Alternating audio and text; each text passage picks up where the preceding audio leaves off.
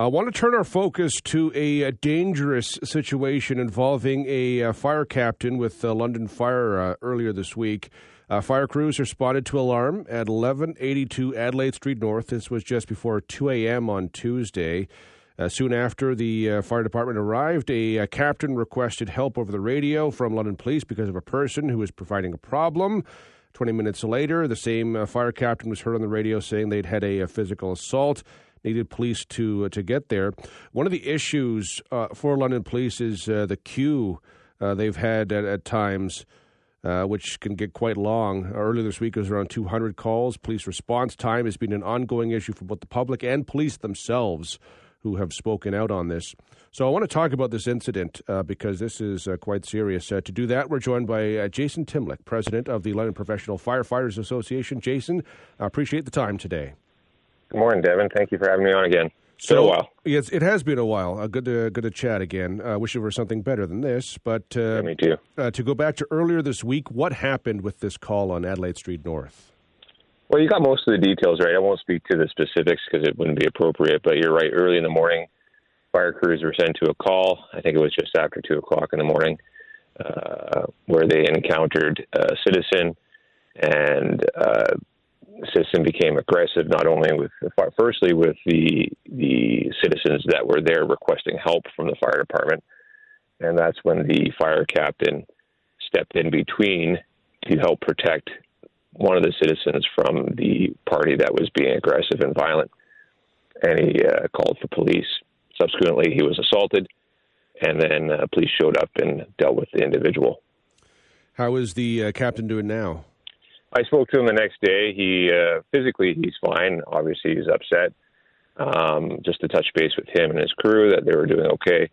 Um, but like I said, he's physically fine. But uh, yeah, it's uh, upsetting. Obviously, we we don't typically, uh, you know, it's not our job. Police deal with uh, crime and violence, and unfortunately, it's something that's increasing in our society exponentially lately and uh, where first responders are encountering encountering it more and more. Well, just on that note, I mean, it's not too often we hear about something like this happening. Is it happening more? I would say our interactions with uh, aggressive persons um, throughout the city, especially in the core, has increased. I mean, you don't have to be a doctor or scientist to recognize that um, there's a huge increase of unsheltered persons in the core, along the river, um, increase in drug use and mental illness. It's very unfortunate. The first responders are having to deal with this front line every day, every day of the year. So um, I would definitely say there's an increase. How often might this have happened five or ten years ago? Well, I've been on the job 23, 24 years, and uh, yeah, it's uh, not very common 10 years ago, I can tell you that. So, what can we do uh, in response to something like this? Uh, so, A, I guess hopefully it doesn't happen again, but e, B, just to protect uh, you guys if, if something does arise. Well, absolutely. Like the first and foremost thing we want is an investigation done into the incident and what transpired uh, so we can learn from it. So, our uh, worker side of our joint health and safety filed a complaint which instigates an investigation, and the employer must respond within 10 days. So we've done that. We're going to work with fire administration to make sure that we get some answers as to um, what happened and um, how we can improve and learn and, and train. I am speaking with uh, Todd Doherty's office later today. He's proposed uh, amendment to Bill C321, which is to update the criminal code against assaults against healthcare workers and first responders. His office reached out and wants a conversation later today. Um, you know, I, I think what we're seeing around other municipalities is training initiatives and uh, programs to help first responders, firefighters, police, ambulance, to deal with um, unsheltered individuals, individuals with mental illness, drug abuse, to try to get them first and foremost the help they need, and also to provide the skills and training that first responders need to interact and deal with them because we are literally there minutes after the call comes in. Uh, just so we're all clear, Todd Doherty is the MP for the MP that's, that's dealing with this, right? Yeah, he's put forward an amendment to the bill to update the criminal code for assaults against healthcare workers and first responders, and his office reached out earlier this week, actually, right after, to um, uh, have a chat. So we're doing that later this morning. Those initiatives you talk about are, are good. Uh, there's it can't be a bad thing, but is it kind of a little bit sad? I mean, the job's dangerous enough for you guys. It doesn't. We don't need to add other other levels to this. Well, absolutely. Like we say very commonly in the fire service, we have to get to the call to be able to help people.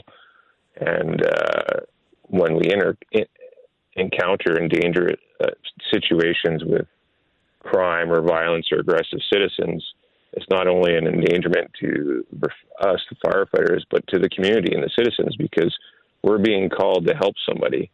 And if we're delayed in helping people because of these situations, it's not good for anybody.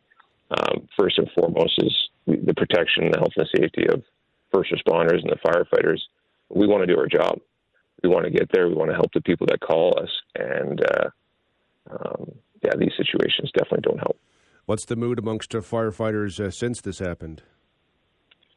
Well, support. Like, I mean, we're a very tight knit group of individuals, uh, and uh, you know, obviously, nobody wants likes to hear these things, but we come together. We um, support each other, but uh, moving forward, everybody wants to know answers. We want to know what what can we do to prevent this? What can we do to uh, train and um, be better so that the next time this happens, if it hopefully it doesn't happen, but next it will happen, um, maybe there's something more that can be done. Um, and I know the police are and ambulance are dealing with the exact same thing. It's it's one thing you know. All first responders uh, don't need to have on their minds, right? You need just to be focusing on what's happening. You don't need to be looking over your back just for something else other than the the incident you were called to, to respond to. Well, that's absolutely right. Like I mean, I said earlier, you have to get to the call to be able to help, and that's from the moment the lights come on and we're dispatched out uh, to the moment we get to the emergency. Anything in between that is only a delay in helping those people that need us. And uh, you know, we pride ourselves in the fire service of having a very quick response time to be able to help people because seconds count. Well, Jason, appreciate you uh, joining us today. Stay safe, and we'll we'll talk again. Always appreciate the time, Devon. Thank you very much. Uh, take care. You, you as well. That's uh, Jason yep. Timlick, uh, president of the London Professional Firefighters Association. 911. 911. 911. What's your emergency? Ah, I'm on a cruise ship. Ah, there was an explosion. Oh my God, the ship is sinking. I can't get out. There's water everywhere. We're going down.